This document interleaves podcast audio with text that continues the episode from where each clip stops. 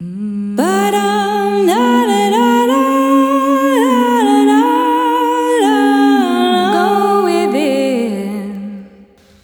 everyone, welcome to the Go Within podcast. My name is Yasmin and this episode is a juicy one. It's an interview with my good friend Luke Vella, and I've been wanting to bring you this conversation for quite a while. Not only because Luke is a dear friend of mine and someone who I really connect with on a spiritual basis, but also because Luke is a super inspiring soul. Uh, he lives his life in a very conscious way, and I feel like a lot of his lifestyle is maybe going against the grain of what many of our generation tend to do. And I really admire his strength and his authenticity on that journey. Before we jump in, I want to just let you all know that I've launched a four week course for people who are feeling a bit stressed, anxious, burnt out. It's called the Stress Reset. And I'm pretty excited about it because it's all my favorite things and all the things that helped me recover from my own burnout and really deal with stress.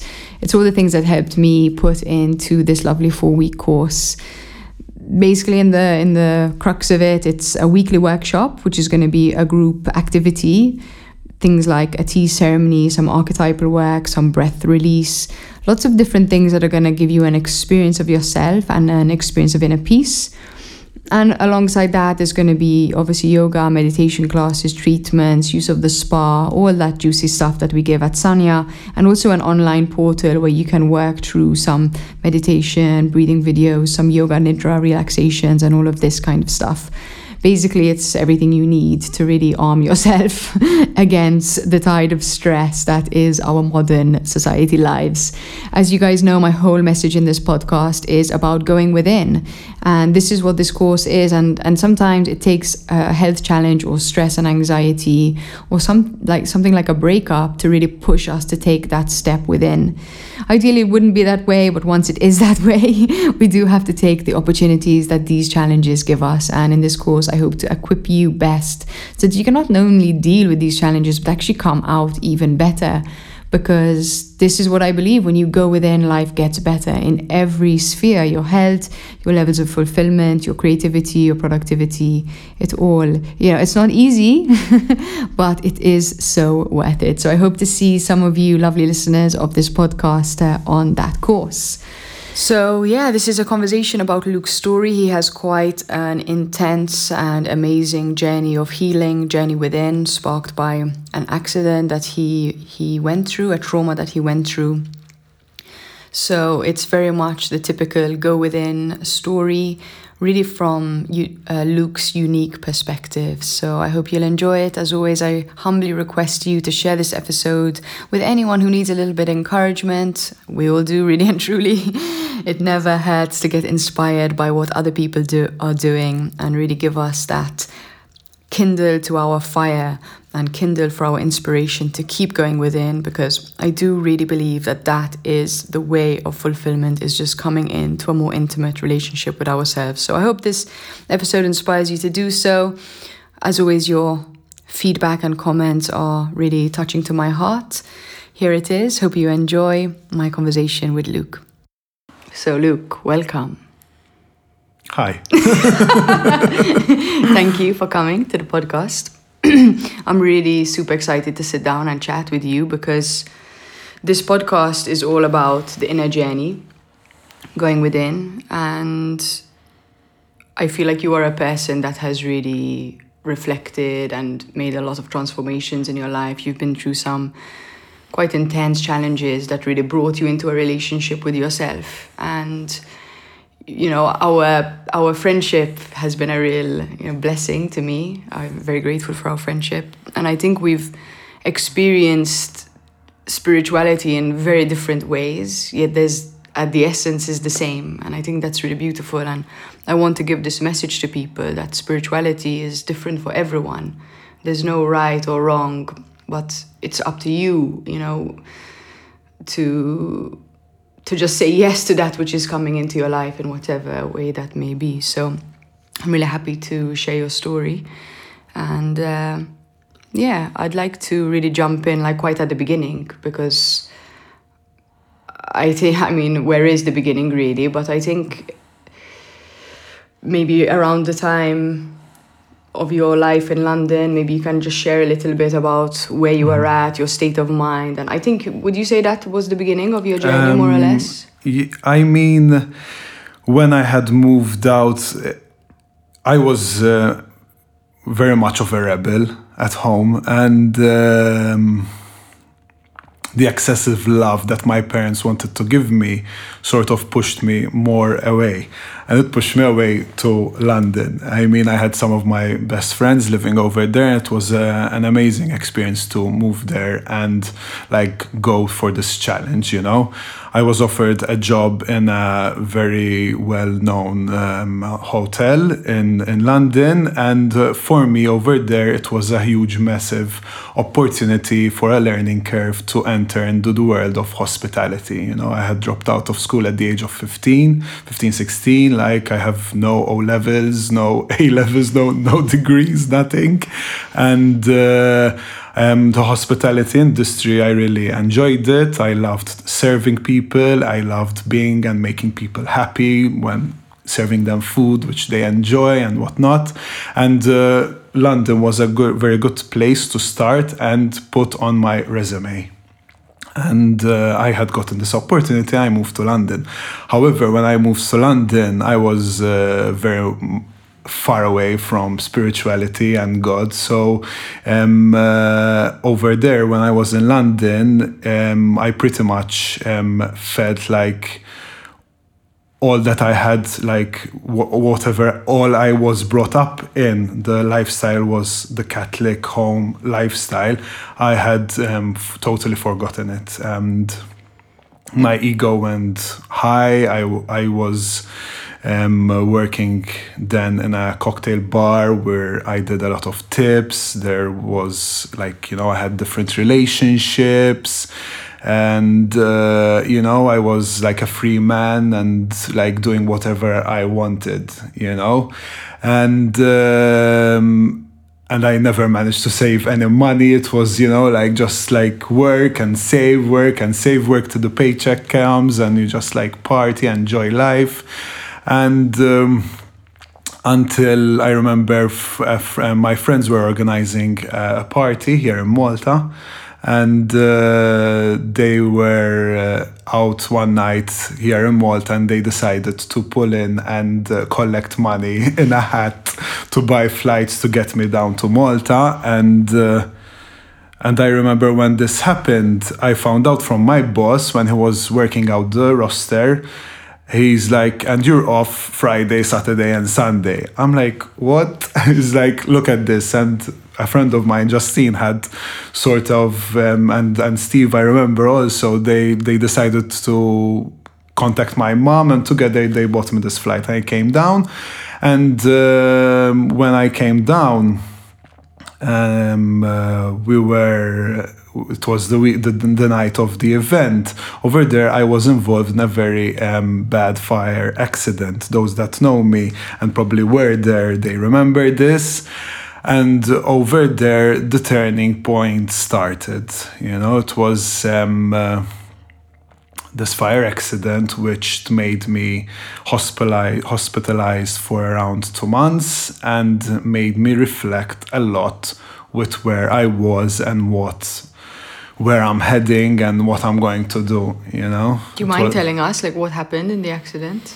uh, no, basically, I was setting up um, the the atmosphere with Fiaccoli, and I was very very careless, and uh, I was um, using petrol, which is very dangerous to use to use with Fiaccoli, and it was so dark, I wasn't realizing that I wet my hand with uh, petrol. My hands were getting wet, and um, uh, as soon I then I, I, I put I lined up all the fiaccoli with the cloth and the sand near each other. So I lined them up. I put the jerry can back in its place near the generator, and uh, I went to light it up. And as soon as I li- went to light it up with my left hand, my right hand caught on fire. So it was so wet that the fumes were um, uh, the fumes arrived to the flame, and my right hand caught on fire. And I dropped the lighter, and the fire ran through to the jerry can.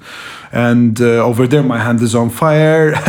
and uh, first thing that came to my mind, I saw the jerry can on fire, and I don't know how. I just thought that this is going to explode on everyone. So I got the jerry can with my hand on fire, and I went to throw it off the cliff and when doing so, the handle melted of the jerry can and the petrol fell on my face. So then I'm like, my face burning, a lot of chaos, panic, and like, you know, people were arriving for the party, more chaos. Everyone's like, a lot of, you know, chaos. And um, after I switched off, I couldn't um, until uh, the fire burnt. I couldn't switch it off. It's not like you roll and you switch it off. Petrol, like it goes into into your skin like a sponge until it burns all. It it won't switch off. And uh, when then I switched off, I guess with all that adrenaline that was going on, I wasn't feeling any pain, and I just like wanted my time, my space, and I just walked away like we're in Mellieha, and. Uh, I, I had this moment, which was that that was the beginning. I I I fell on my knees at that time, and in that split second, like of you just falling down on your knees and looking up, like like, is this the reason that I had to be here for me to pass through this? Like it was, you know what I mean? It's like I at a, that moment, be like, is this why you wanted me here? You just ask God or like, is this it? You know? And uh, then everyone was coming, like, and and they're like, hey, let's take you out of here and so on. And then I had some friends that drove me out from where we were, and uh, the ambulance came and took me to hospital and I didn't want to tell my parents. I tried to prolong it as much as possible. And then the nurse came and like, listen, you've been here nine hours. We need to call your parents, blah, blah, blah. And uh, my parents arrived. And as soon, I will never forget their expression on their face when they saw me. I had yet haven't seen my face properly and how I was, my skin was reacting to the fire then. And uh, as soon as my the curtain opened, my parents came in, like, they were like, instead of like I, I was so fearful that they were gonna be like ah oh, I did it again you. That my mom just like said can you wiggle your toes? Can you wiggle your hands? She's like don't worry we're going to get through this together you know? And till till this experience my relationship with my parents was very distant and they were sort of spirituality at home was very force fed to us, you know. Um, uh, it was it never came naturally or like I would do it with my with my family in a different way, you know. But so because they forced it down my throat so much, it's like I I re rejected it. So there was that, you know. I was. Um, uh, rebellious because they always wanted to give me a curfew and if i don't stick to it i sleep out on the streets. So i always had this thing with them. But when i moved away our relationship improved. But still there wasn't that intimacy. And uh, through this fire accident it was i can say that was my first time that i fell in love with my parents. You know it was the first time that I saw my mom and my dad's dedication to taking care of me and being positive, and that was half of the medicine that's um, started healing. You know, my my my my everything. Gosh, like you know, I mean, I was really pretty scarred. You know, my face was very, it was horrible. You know, and I had really bad scars. So it was my parents and some of my friends which started giving me, feeding me material to help me go within you know, and uh, um, uh, giving me books and suggesting authors that can help me um, during the healing process, you know. So, would you say that the fire accident, in a way, even though you were wounded physically, did it also open up the sort of emotional and inner wound at the same time? Um, yes, I mean, because then I was, uh, after I did two months in hospital and I had to move back to London, I had lost my ego. I had lost who I was. Like the girls, which like we used to flirt and like do the shenanigans, you know, like everyone looked at me like, whoa, look, whoa, look, you know, you start feeling that. In fact, and I asked for them to move me from the cocktail bar to house out to room service, where I just take food orders and um, just like manage the kitchen inside hidden doors, you know. And uh, yes, but my character started to change. I, I became more humble. I the pain, constant pain that during the healing process humbled me more, you know. Um, uh, but when I moved to London, when I was in hospital, light came through with an opportunity, and uh, my boss that I had in London, Kurt, um, uh, had got an opportunity to move to Libya and to work in uh, with a Maltese company um, uh, to build this like gated community in in Tripoli, and he stopped by at hospital and he gave me this opportunity to become a restaurant manager of like three restaurants in this gated community, everything five star deluxe type of thing.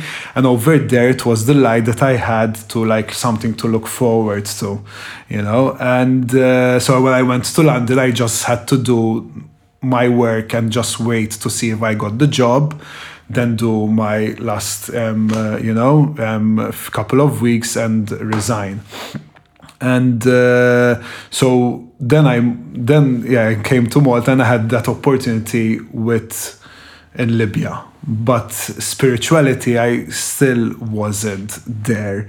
You know I was seeking but I haven't yet found the right path. And I wanted to just prove my parents wrong that Jesus isn't the only way to God at that time you know? And uh, so I was seeking other places, basically.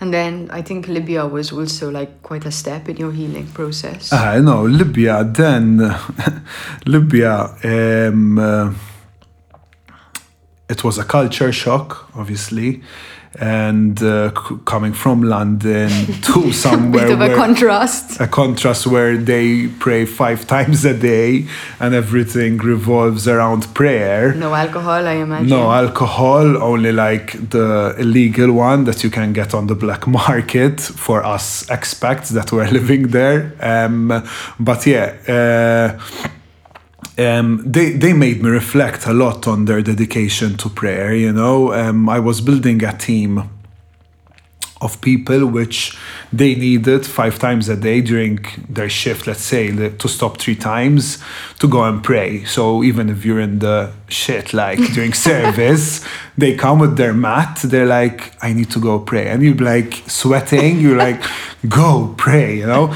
But um, uh, that subconsciously was um, uh, creating something you know? It was like seeing like how dedicated they are like everything revolves around prayer you know? There were people that weren't dedicated to their um, prayer but um, um, there were a lot of people that were in Soma and uh, I remember it was very difficult for me to gain their respect and their um, authority, me being their manager, until Ramadan came and I decided to, as a challenge, not as a spiritual thing, and to be, since we're a team, I wanted to do it with them. I'm like, I want to do Ramadan with you, you know? And uh, over there, I gained a lot of respect from them, and uh, it was beautiful to experience this.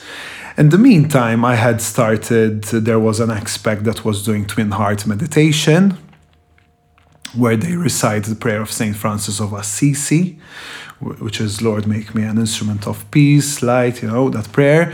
And uh, over there, I started then finding time to myself to meditate and reflect on, you know, I started going back into like digging in spirituality and whatnot. And uh, that was going well until uh, then I was invited for a wedding to go to the Philippines uh, for a wedding of a friend of mine. And uh, like two days after we left, the war broke out in Libya and we couldn't return back to Libya. So then I moved back to Malta and uh, I was in Malta sort of uh, seeing what I'm going to do next. Can I ask you, so if you don't mind, that time when you were sort of healing from your scars and I'm sure it was quite challenging like to get through your face being scarred you know your identity so many things like and you hadn't yet really found that spirituality like mm.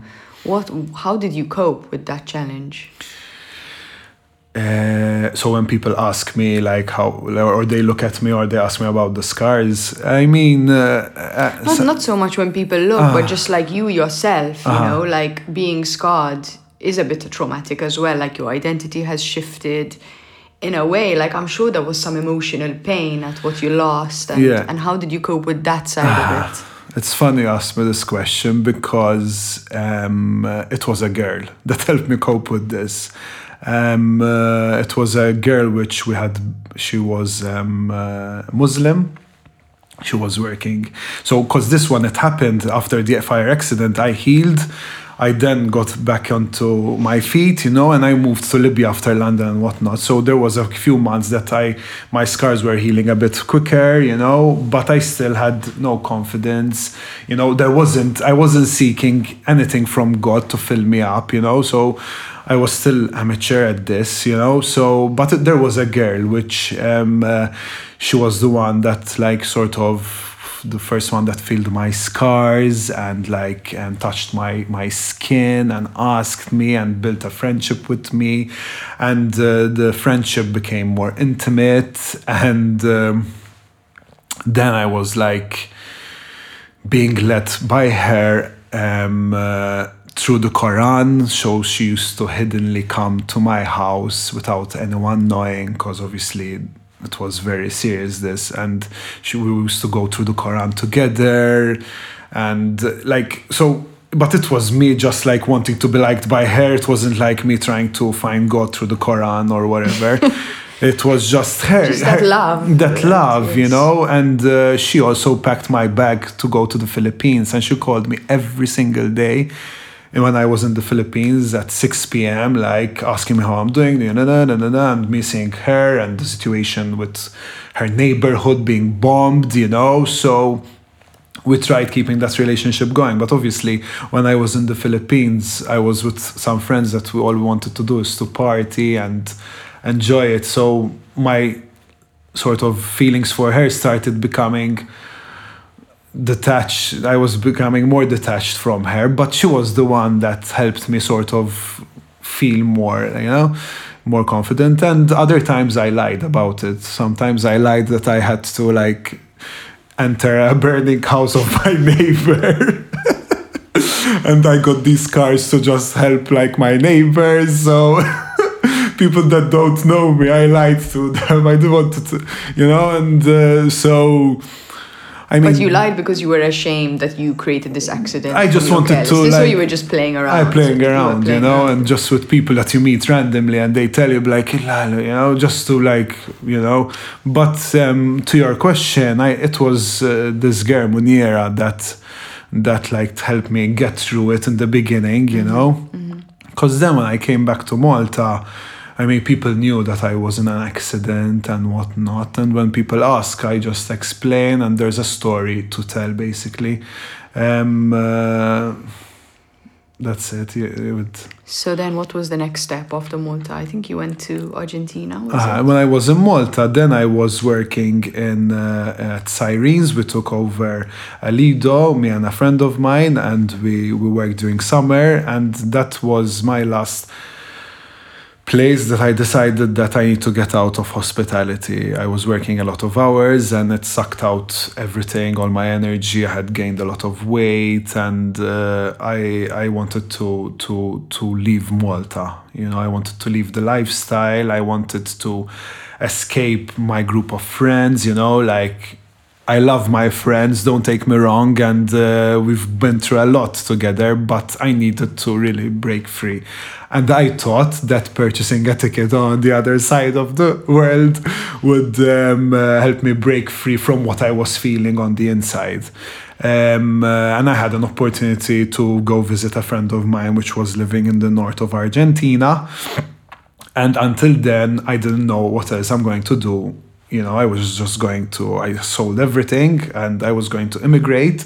My mission is to go to Mendoza to learn how to cultivate wine and like save up money, maybe buy a piece of land. This is, was my dream, you know, to like learn more about wine and the culture and whatnot.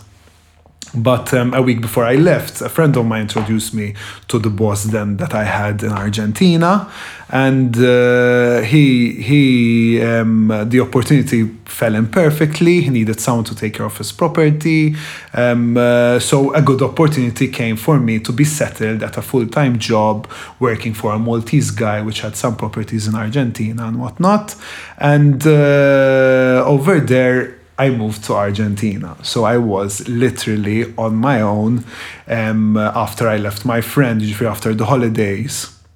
I went to my job in Buenos Aires, and over there I was on my own. Like so, as soon as I arrived, I was collected by a, a normal Argentinian guy that had that was working for my boss, had no English experience like full on Spanish as soon as I arrived, speaking to me in Spanish, and all I could say was some words in Italian to like sort of communicate.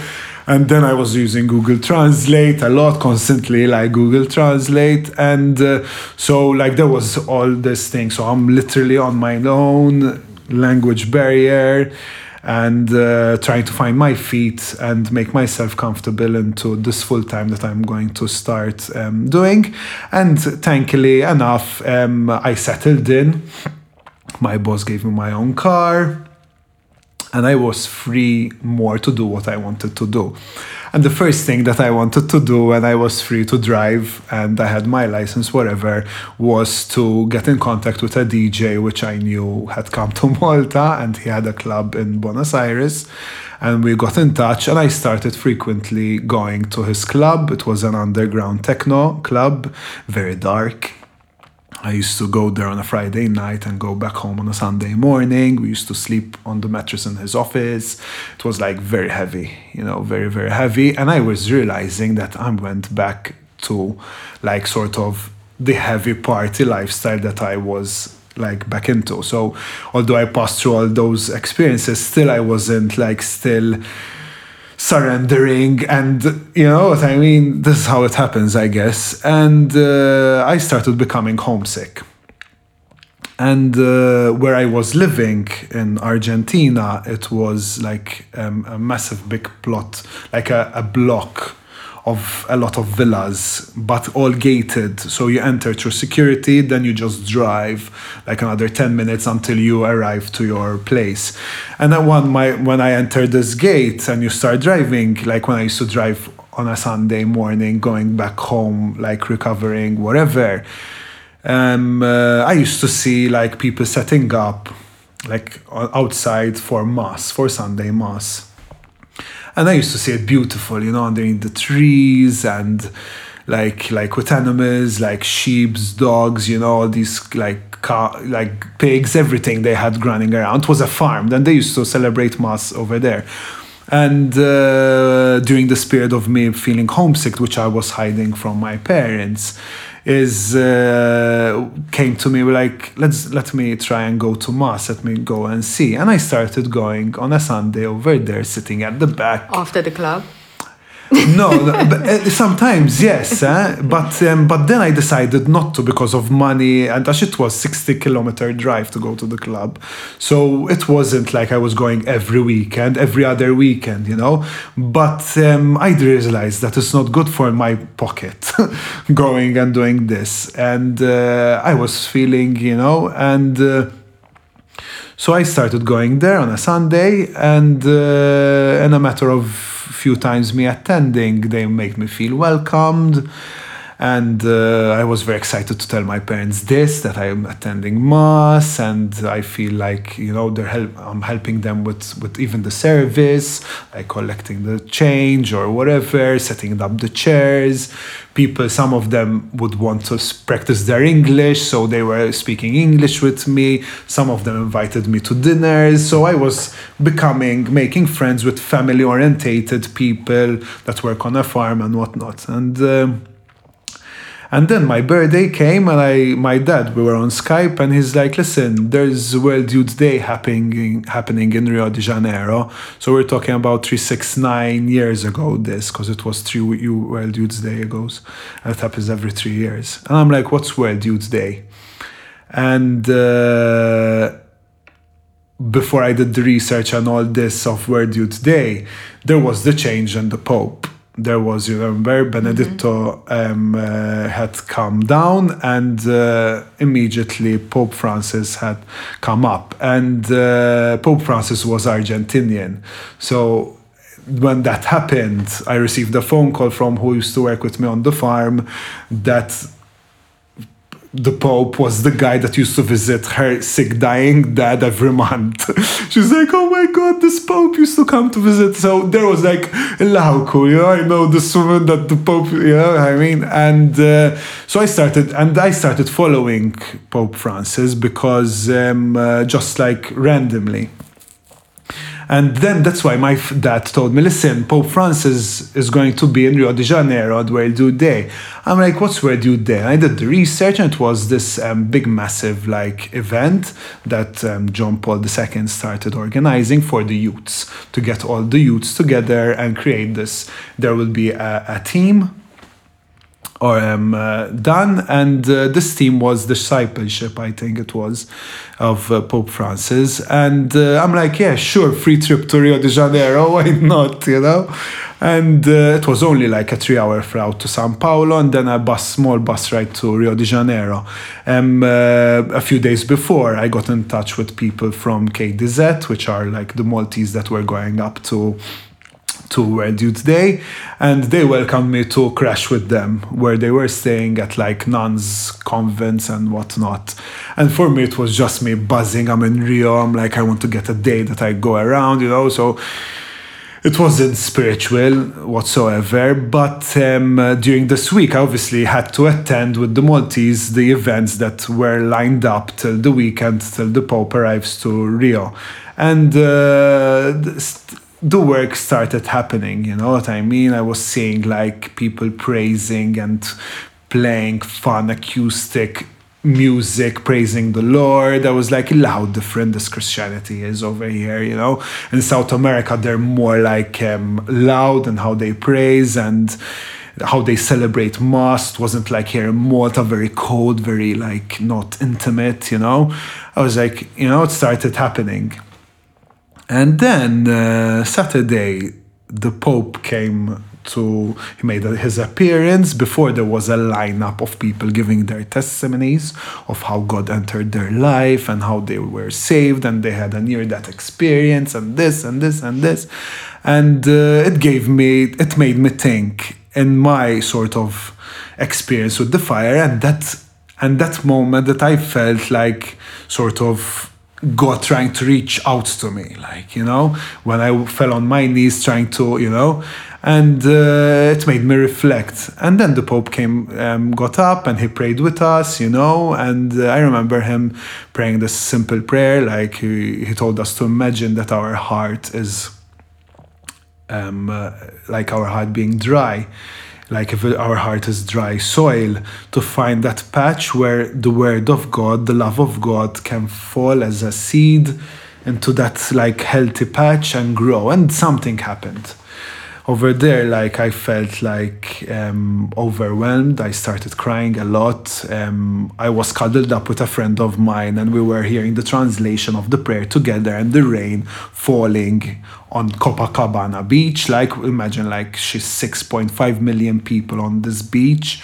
Everyone squashed together flags everywhere different nationalities. There was this huge atmosphere you know? Everyone's just like praising god and you just get into it you know And over there, I felt like now I later I found out what it was, and I felt like the Holy Spirit starting the cleansing process within my heart. And I started crying and crying and getting these moments where I felt so guilty. And then I felt like God's hug. And then, you know, a lot of mixed emotions. And I went on a high on a high that no drug ever gave me. You know, I went crazy.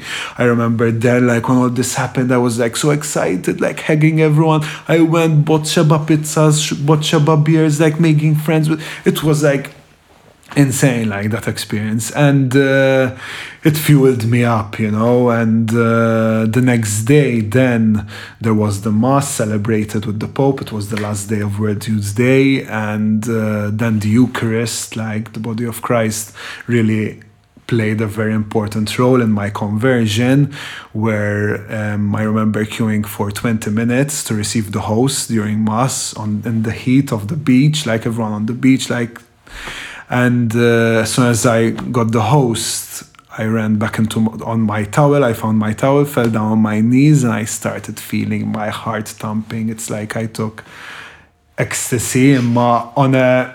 It was like that, you know. It was it, you. You smile, but it's actually then which i learned because then everything starts being revealed that is what the hook that god used for me to start consuming him in the form of the eucharist you know? Because then i was like oh my god i never felt this emotion with the eucharist. I want this more i want this more. So then i was looking forward to go back to buenos aires to find the closest chapel to start going to mass to get that emotion again you know? So then I moved back to Buenos Aires, and the closest chapel was a 45 minute walk, like, you know. And uh, I remember I had my van broken down. There were a lot of things which I couldn't were trying to weaver me not from going to that is another thing. But I started walking to go to mass and I was feeling that emotion that emotion. But that started fading away. But then like friends were coming. People from the from the church were approaching from the parish. I was being more involved and uh, whatnot. And uh, over there, I wanted to serve, you know. And uh, so then Argentina became a different for me. From a block away from where I was living, there was this small chapel that used to open up every Saturday for the kids of the streets. And uh, there was this woman, Pocha, that she needed help with like feeding kids from the barrio, you know. And uh, I started serving over there and uh, her nephew was fluent in English speaking. Please note my Spanish improved and everything like you know, and. Uh, her nephew was fluent in English, and uh, we, we, he was also at World Youth Day. And then I went to Youth. Uh, we, he took me to his community, and then over there, I dove into deeper, like who God is, who Christ is, and then it started. I, I find it really beautiful and I can relate a lot to that. It's like as soon as we have that experience of the joy of being connected spiritually, mm-hmm. the next step is like, I want to serve.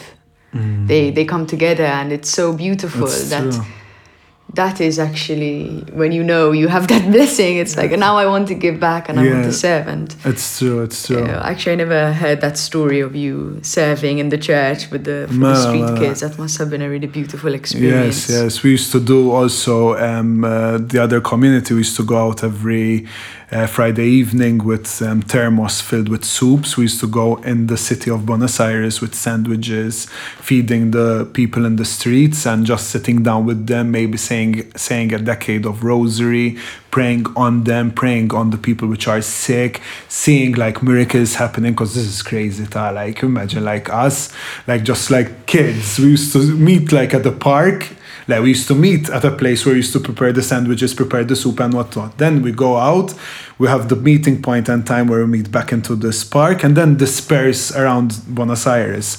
And uh, there used to be praying over on like people that can't walk and you see them walking again, like we were doing actually, like how Jesus used to like, you know, it was, it was beautiful. Argentina Buenos Aires, and uh, that experience for me it was a gift from God. You know, so then you realize that why Argentina from all the world? Why do you want to go to Argentina? You know, and then Lalo the Pope is from Argentina, and then you know, so a lot of things started fall into place, and uh, and you start realizing. But yeah, like service was, um, uh, God will start using you to to reach out to to his people which are lost and need to hear it. You know, and I still serve till today. You know. I go every two weeks to San Blas, um, uh, and uh, I just do friendship evangelization where um, uh, there's a huge, massive darkness here in Malta on drug addicts. I mean, drug addicts are nothing different from people which aren't addicts to something else. You know, we have, and I tell them this. I'm like, listen, because you're an addict to a drug, it doesn't make you different from someone addict addict to shopping or addict to Netflix or addict to whatever, like work, you know, or cigarettes or alcohol, you know. But um, on particularly the the Mount Carmel and uh, drug usage, there's a huge veil of darkness where the evil is taking over. Eh? Like I hear a lot of stories, but then this this mission that I am on, it's like we see a lot of light also breaking through. But I still serve till today at San Blas voluntarily.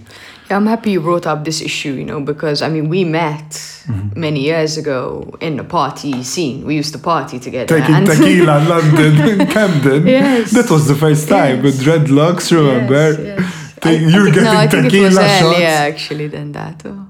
It was before the dreads, I think. But I, I it, you you had dreads in London when we met at Camden. Once we went at Camden with Matto, Charlie. I can't remember to be honest. my memory of those days is a little bit hazy. But, but I'm, I'm, sure I had remember. But anyway, I mean, over there, you know, you're... we, we we met at a time and we connected in that way of partying, mm-hmm. drinking. Yeah. X, Y, Z, and mm-hmm. we both sort of found this different part in life through our yeah. spirituality, and now we connect in a completely different way. Yeah. But I think something that you know I feel very strongly is that I wouldn't have been able to step out of my addictions without my spirituality. Mm-hmm. And I think, you know, we live in such a materialistic world. Mm-hmm. As you say, you know, like we're we're kind of when we're young, it's very easy for us to reject the religion of our parents. Mm-hmm. Maybe we can't relate to it until we have our own experience. Mm-hmm. And the only thing you have then is like career, success, you mm-hmm. know, status, power, these yeah. kind of things. Yeah, and mostly those lead us to the part of addiction because yeah. these things once you get that satisfaction out of alcohol then you mm. need to take that satisfaction mm. again out of alcohol in fact you said it like when you got that joy from receiving the holy communion you mm. wanted it again from the holy communion it's like psychologically yeah. when something makes us happy we want more of it even yeah. if that happiness in the long term is actually making us sad. Yeah. and I think this is really an issue for our generation, especially because our parents, they still have that, for the most part, that religious mm-hmm. faith and culture. And our mm-hmm. generation, mm-hmm.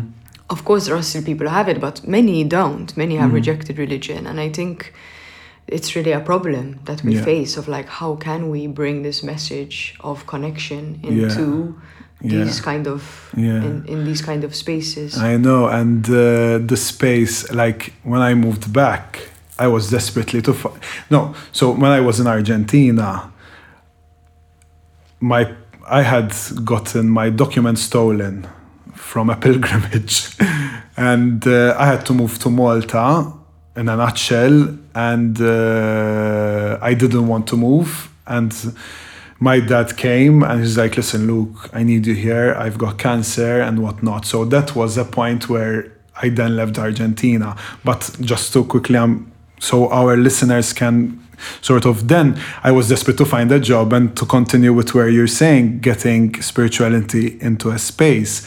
You had gotten for me the the, the spirituality into workplace.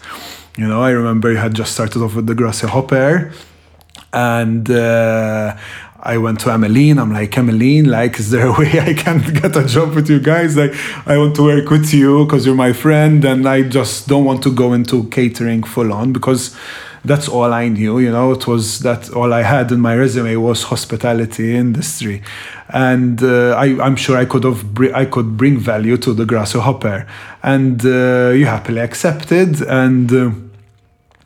The first thing I saw in that van was a space where there's an incense and there's like, you know, an area for Candle. a candle. And I was like, all right, you know what I mean? And then I was like seeing you that every time we close the end of day sales, you used to like offer it like, and I was like always noticing, noticing. In the meantime, I'm still getting deep in my relationship with God. I had gotten my foot back into the community here that I'm part of, the Catholic youth community I'm in. So, but you started showing me a different way of how to incorporate God in our everyday life. And over there, Grasshopper, I had learned a lot, you know, and uh, you also had helped my dad. Remember, I had come to you, and uh, my dad had a couple of more years then you know he had healed from that cancer in his bladder but then there was another hidden cancer but um, uh, it was amazing eh? grasshopper for me um, uh, it, it was another part where you know what i mean that i needed more depth you know used to let us like put scripture quotes all over the tiles you know? It was like spiritually haven place to work in like healthy food you know? No you know what i mean? It was for me that was where i cleansed myself from all the food it was a cleansing process physically grasshopper and spiritually it was the missing link for me to incorporate god in my day-to-day job you know because um, you don't find it anywhere except where i am now because obviously andrew is part of the community and we pray together so there's a lot of spirituality where i work now but um, with you it was uh, you know Thank you. I mean, it's nice to hear, you know, that Grasshopper was received in that way that I set Yeah. out to create it because I started Grassy as a result of my spiritual experience. Mm-hmm. That I had that same experience when I was in Bali, where I had this, you know, moment of such so much love that I felt that I remember thinking in this moment that I would bear any pain to spread love in this in this world. yeah And then came the next thing of like, I also had to come back to Malta and, and think what I'm gonna do. and I remember thinking that I want my work to be a reflection of my desire to serve. I don't want to spend eight hours a day working in something I don't believe in. Mm-hmm. And then after that, I'm tired and I have to squeeze in the things that I really love doing at the end of it. Mm-hmm. So Gracio was created with this intention to reflect, you know, my, mm-hmm. my heart. So it was actually a very beautiful time that we shared there. And i Yeah. remember you know you starting work lighting your candle and saying a mm-hmm. prayer. And i think something so important for our spiritual lives especially in the beginning is that community. Mm-hmm. And i think it's something that actually as a catholic in malta is much easier to find than if you practice any other religion or mm-hmm. even if you're just a spiritual practitioner that is Yeah, yeah. not tied to a particular religion. Um, and that is something I think that we each as people who have experienced this taste of such a you know of of the joy of spirituality we need to extend that hand across no matter what religion people come from you know you and I connected even mm. though you know I follow a different practice to what you practice and You've taught me a lot that my spiritual teacher hasn't taught me, and we always, you know, yeah. Yeah and that's I think something that's very missing and I understand it as well because when I first You've taught me forgiveness. You've taught me forgiveness. that's a whole other story That's a whole other story, and uh, I am very grateful for that because you had really, yeah. But anyways, she's Yeah, the just- queen of forgiveness. Yes, That's I'm quite, telling that's, you. That's a bit, bit too much of a high title for me, I think. Well, I think you know, it's it's like when I first got into spirituality. She's get- blushing, just so you know, guys. let, let me just say this. I need to distract. Okay. Um, no, it's like when I when I got first into spirituality, you know, I came to spirituality through yoga and meditation, and and when you you experience the shift you can get a bit dogmatic you know and you do think like ah this is the only way mm-hmm, mm-hmm. right? Because it was the only way for me. Yeah. and i think you know a mature spirituality is a spirituality that doesn't see those boundaries you know? And i think if we can think of people like jesus and Yeah.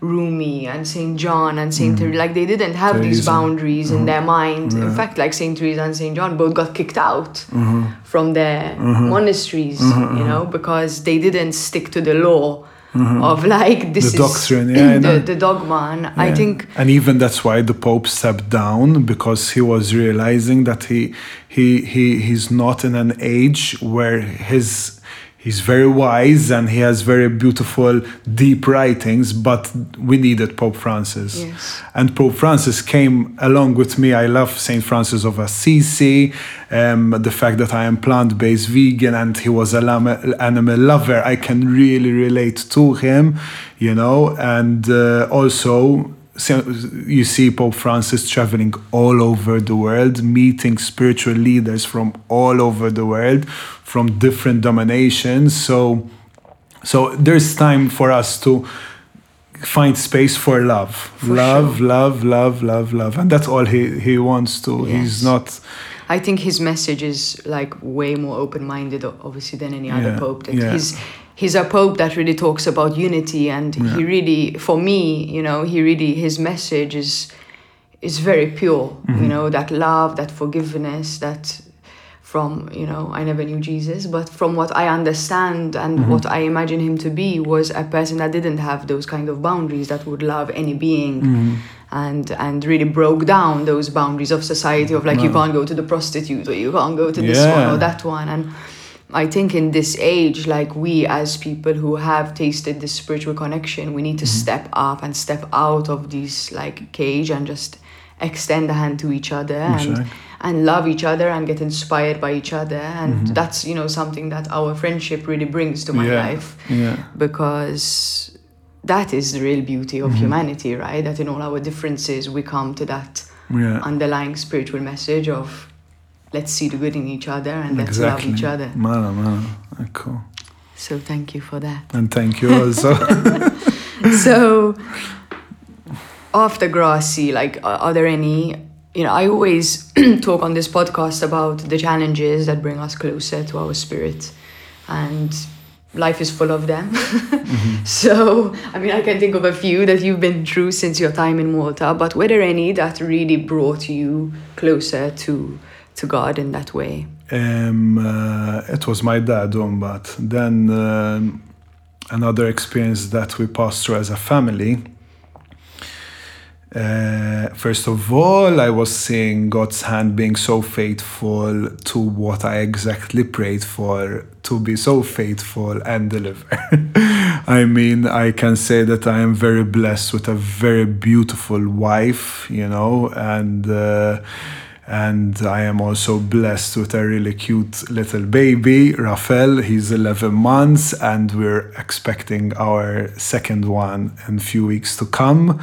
So, like the fear of me not being to able to be fruitful, for example, and have kids, or not finding the woman of my life that I'm going to like live my life with, God has been faithful, and like over there every day you will see a mini blessing happening you know if we are aware and not you know what i mean if you were but um, uh, during this period the, the biggest thing that affected me then it was my losing my dad. I i i had um, after my dad had his cancer in his bladder and he managed to heal and he lost over 38 kilos in less than a year and uh, on an alkalizing diet and the doctors were very happy and they're like keep on doing what you're doing. You know there was a cancer which had taken over his uh, his liver. Um, uh, and this came from a, a, um, a medication that he was taking for over 15 years from an, an illness that he had a while back okay? Just so people get into the picture. And um, i really had faith that god is going to use me as an instrument um, that he's going to manage to take over this cancer and heal him. And in fact i started video documenting it because I'm like, God is going to heal him, and this I need to share it with the world, you know? Like, so I started documenting, but um, uh, things started getting worse, you know? And uh, with obviously having spiritual guidance, I didn't want to sort of get angry towards God, but I wanted to, to keep on still praying and having faith till the last minute, you know? And uh, over there, as a family, we became much more um, connected, obviously. And uh, I've shared some amazing moments with my dad when I moved back to Malta. You know, he wanted to share this amazing story that he managed to heal himself with food and uh, living a healthier lifestyle. That he created a TV show also, which now it's run by me and my mom, uh, called Better Living, and that was about a healthy lifestyle magazine program. So we connected over there. We had a lot of time working together in the kitchen on, on the on the set. So it was fun. And uh, but when the process when he was um, uh, dying you know and uh, the last few days in hospital uh, i can say that I saw again the hand of God working, you know. Um, uh, when my dad took his last few breaths, he died, I think it was like 1.40 a.m. on 10th of January, and we did like till 2 or like 20 minutes just like there in his presence, me, my mom, and my sister just looking at him and basking in the energy of God's spirit and my dad's spirit just hugging us like we just felt like the curtains and I felt like we were in this like cotton hug of like we couldn't move. We were stuck there. We couldn't like go tell the nurse. We could do nothing. Like you just like people that were near us in the next bed like we they were also spiritual we prayed together. They were like vanished for me you know? And that moment those 20 minutes um, it was the only way that my dad could communicate to us. You know, his body was dead and his spirit was soaring. You know, and in that moment, he was just speaking to me in my heart, like, Luke, like, continue what you're doing. Like, I'm going somewhere. Like, he was just filling me with joy that, oh, there is a God, there is a heaven. Like my dad is going there. Like I was, I just was feeling this. I can't explain it to you guys, but um, uh, this is my personal thing. Like no one, none of us burst out crying.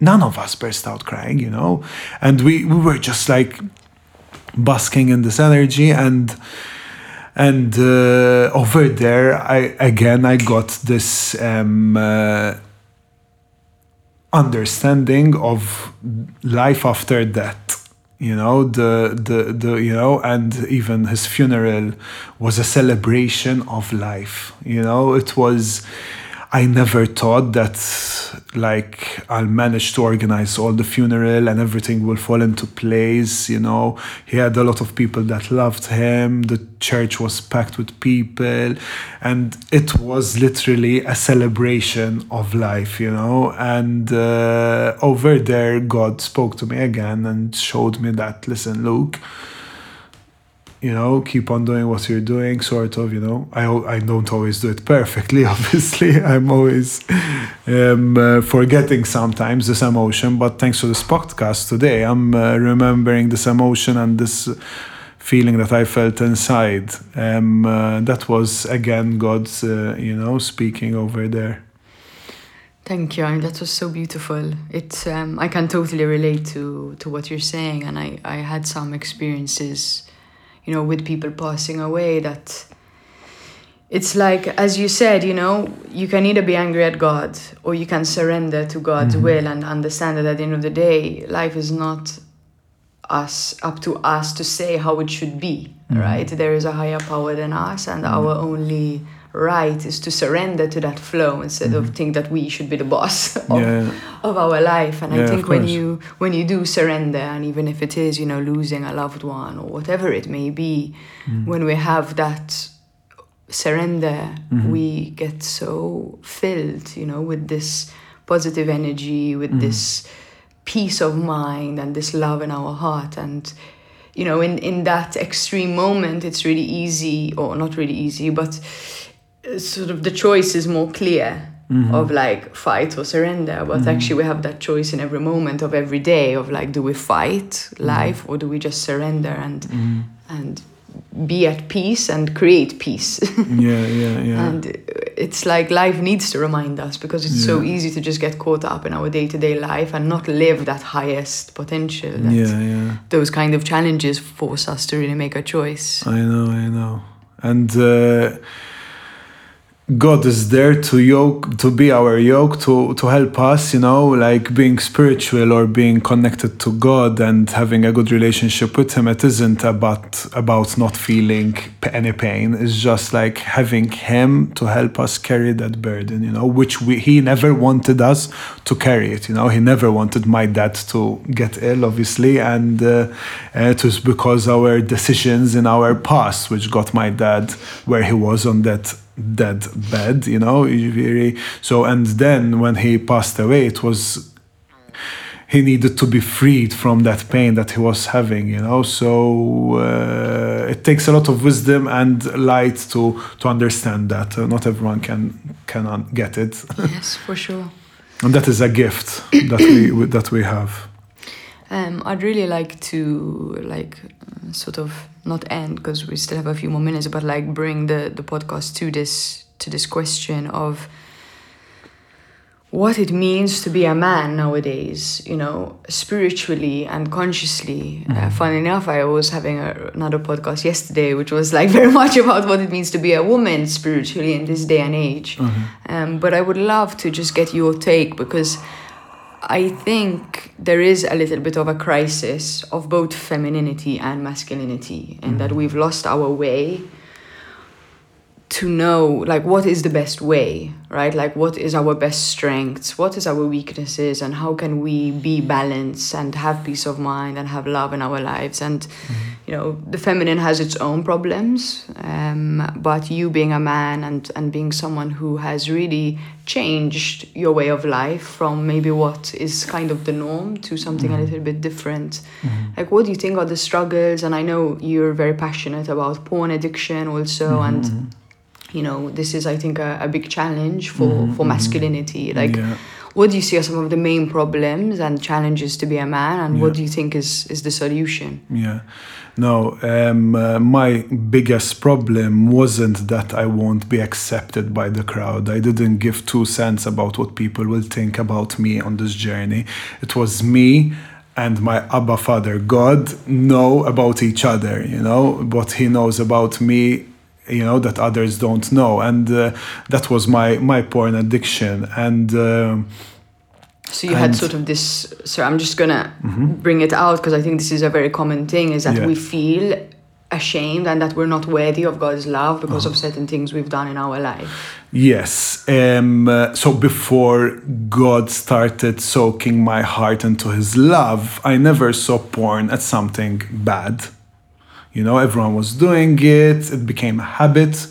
Um, for me in Argentina, it had gotten even worse, you know, um, uh, until I went to World Youth Day. And uh, when I came back to Buenos Aires and I was bored on one day, I went automatically like a robot, switched on my laptop, and my fingers automatically typed in the porn site. And all of a sudden, I was like, I felt this is not right.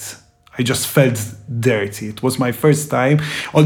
You always, when when a guy does porn, and you know even women do porn, they don't do it so openly, and you know so it's always hidden and you know it's wrong and there's that but i never felt like i'm doing something bad to myself more than anything or to anyone else in that matter I mean, I But- think a lot of people don't see it as something wrong. Mm-hmm. Also, No, right? In and our I- society nowadays, it's kind of that belief of like, you know, No, no, no. And and in fact, through my work that I've started on, like a community that I'm trying to build the awareness on social media, I started learning a lot of things. And when that happened, when uh, I closed off my laptop, I prayed. I'm like, God, like, what help me? Like, I don't know what to do. Like, how to overcome this.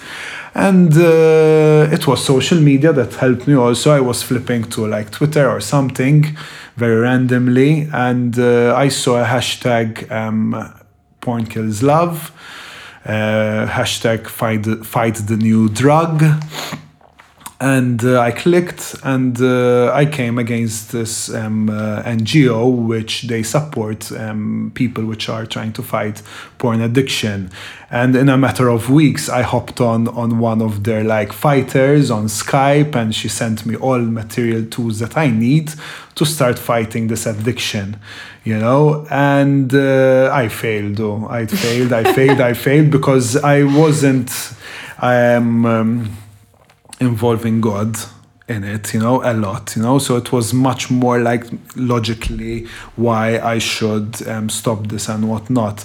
But um, uh, with a lot of time and process and healing and surrender, I came to a point where I can see I am porn free, you know. Um, uh, and it came I worked mostly on it in the last few months of my marriage, you know. So Maria knew that I had a very, very bad porn addiction, and uh, that in my thoughts, I'm still struggling with it, you know.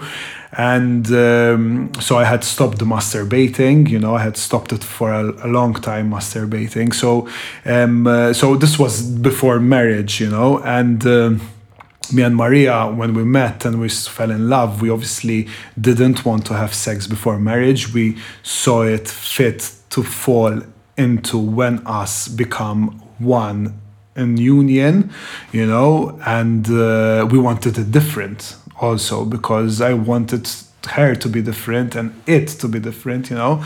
So and that thank god like the sacrifice that we had because it was a huge huge sacrifice um, it reaped a lot of fruit obviously. But um, in the last in the last few months when i was struggling with it porn um, uh, I needed more God to intercede and, uh, and, and free me from it. And uh, with a lot of support and tools out there, I, I, I freed myself from the addiction. And then when we got married, I started seeing the side effects, one of the many side effects that porn gets, which was when we came to make love you know it was um, it was a huge challenge because um, uh, all I knew was sex scenes porn scenes you know? So what turned me on didn't turn Maria on you know or invite you know? So so imagine us like we're trying to have that cherry on the cake of us showing love to each other and union of bodies. And uh, i was struggling because i was seeing her as an object or a sexual being. I, you know so and then through that and her patience and her love and god and more prayer and whatnot i then got free from that also you know? And it came with us praying before having sex, you know, following other couples which pass through the same thing. There's a lot of inspirational couples which um, run youth ministries abroad that are passed through the same issues. And uh, over there, I got uh, free again. What was the question? I, I did I waver? I forgot the. Uh, like what's you know? I that mean, was you answered struggle. it. Yeah, yeah, yeah. you know what my man. question was, was it's very difficult to be a man yeah, nowadays yes, right yes. especially a conscious man a spiritual man someone yeah, exactly, that wants to come exactly. into a relationship consciously and you know there are many challenges but you obviously mentioned this particular one which yes. i mean i really salute you because it's really brave to kind of open up on such an intimate issue you know and really mm-hmm. go into this detail that you just yeah. shared but great you know because we need to hear these stories yeah. and other people out there who might be listening like this is how we get free mm-hmm. right by like really facing it and being honest about our weaknesses yeah, like yeah. if we don't do that then we're never going to be free and yeah. and having the strength to just say you know this is an action that i'm not proud of and that i could be better i mm-hmm. think takes a lot of strength and and you know you're very lucky to have such a supportive wife who mm-hmm. really helps you to be the best version of yourself i think mm-hmm. it's you guys really inspire me as a couple, and and even what you've done, you know, to abstain before your marriage, I think Yeah. is is really a dying art. Like it's not something that you mm-hmm. see very common in our generation. Mm-hmm. We've really we've gone really to the other extreme, you know, where mm-hmm. sex has become something that we just do really without much thought. You know, a lot Yeah. of people just have one night stands or just like have sex very on in their relationships. And, you know, in the part of yoga, there is also a teaching of, Okay. um, it's called brahmacharya, where you basically are very conscious of using your sexual energy, that you don't just use your sexual energy here, there, and everywhere. And they also, um, if you go back really in the tradition, abstain before marriage. Yeah. And I think, you know, when we really go back to our traditions, many cultures had the same tradition, and we've rejected a lot of them, but without really understanding why those traditions were there. Um, and I, I grew up as, you know, I remember, you know, wanting to lose my virginity because it was something that like if you lose your virginity really late you're a nerd and you're a geek and mm-hmm. you know it was like a, a thing when we were younger of like if you're not having sex you're a loser kind of thing. Mm-hmm, mm-hmm. You know so we've really gone from like in one generation really this culture of like being very protective over who is that person that you're going to share that union with to suddenly like union really doesn't mean that much because we're doing it here there and everywhere so i really salute you and it was such a pleasure to come to your wedding you know and mm. and know that this wedding was you know really something that both of you took so seriously and you sacrificed for that union. And mm-hmm. i think it's it's really something beautiful that that is is a great you know hopefully inspiration to others. I'm sure many people would see that and not understand it, um, but that's okay. You know, sometimes just you know having that different model is enough, you know, even if it's not maybe understood by most people. Mm-hmm. Uh, it's a journey, eh, I guess, for everyone. And uh, go within podcast. I mean, I went within, okay, not on my own, holding God's hands, you know, or having Him at my back, and I keep on going deeper and deeper and deeper. I mean, until we arrive to the point that we, you know, then move on to our next life, I guess. Say. Yeah, but it's it's beautiful, you know, to also have that fulfillment of becoming a better person, you know, because mm. for me, and I'm sure you can relate to this, every time I manage to cleanse myself of a of a way of being that wasn't really serving me mm-hmm. in my core as a human being, as a mm-hmm. human spirit and soul, that fulfillment that I got mm-hmm. was just so much greater than, as you said, any drug, any Yeah. Car or any anything you know mm-hmm. materially that I could get that mm-hmm. feeling mm-hmm. is is really a fulfilling feeling. And I think this is why we have so much anxiety and so much depression and so much stress. Yeah. partly because we're stuck from like really being able to grow. And I think one of the reasons for that I mean you know this is going to maybe take this conversation in a whole other direction but we've kind of lost this measure of what is right and what is wrong. Yeah. You know, before scripture gave us what is Yeah. right and what is wrong, and Yeah. our mediators, whether they priests or rabbis or whoever, mm-hmm. they would try to help us understand what is right and what is wrong. And mm-hmm. now we've rejected that, and everyone has their own right and wrong, and mm-hmm. right is what you feel like it. And I think that is a very big problem because what we feel like doing often comes from an inner darkness or from our ego or from an unnatural place and you know not being able to have that measure of what is right and what is wrong is i think leading us astray in a very uh, hardcore way Yes. Amen. it's true.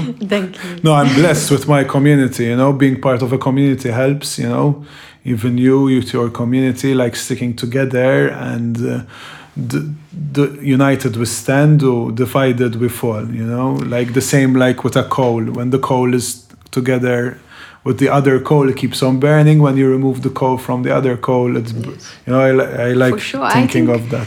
you know one of the i'm a big really huge believer in need that people need to find spiritual community um, and i think one of the the things is that we're human and we're weak and as much as God is always there for us and we can turn to that spirit anytime, Mm. very often we don't because of our weakness and we get stuck in this darkness. Mm-hmm, and I mm-hmm. think, you know, having partners or friends who can just see you when you're struggling and just say, like, hey, reach out, like, come, I'm going to come to your house and pick you up and we're going to go pray Yeah. or meditate or Yeah, whatever it may yeah. be. I think when you have friends like that who see you in your darkness and don't judge you for it, but they just offer you that hand, Yeah.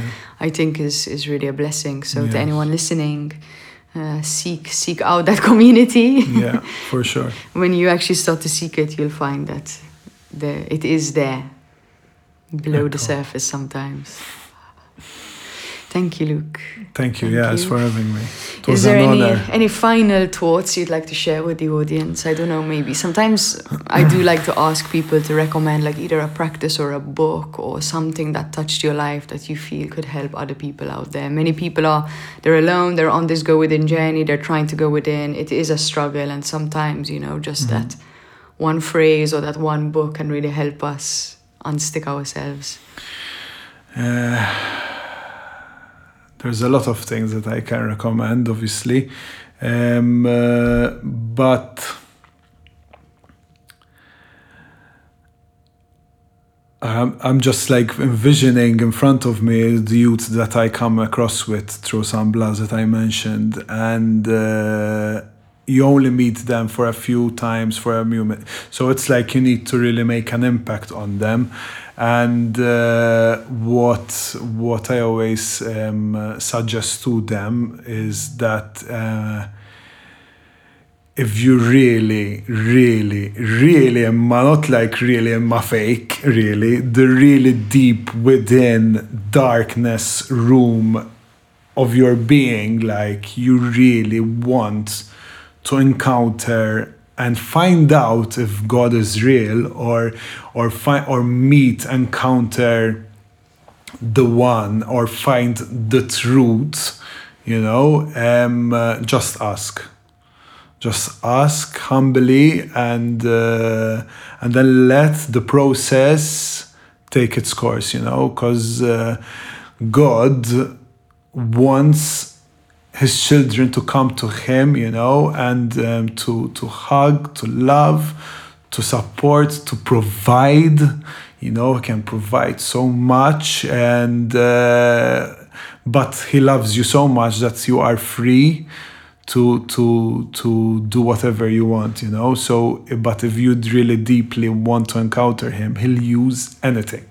From a bumper sticker to a billboard to a post on facebook you know to a friend passing a comment you know he will use anything just like ask for it and it will be given to you Thank you, Luke. That was beautiful, very, very powerful, and very, very true. And thank you. Thank you so much for sharing your time and sharing your story with us in such a brave and open hearted way. I appreciate it. And thank you, as always, to our listeners. I also appreciate you for listening and for being interested in the inner journey. I always say on this podcast, it's something that we really need more of in our life to go within. And it takes a certain bravery to really look at your life and look at yourself and see where you can be better. So I salute you all. Thank you for listening. I humbly request you to share this episode with anyone that you feel might be touched by this uh, conversation, for anyone that you feel is maybe needs that little bit of inspirational support on their own inner journey. Thank you as always, and see you next time. Mm.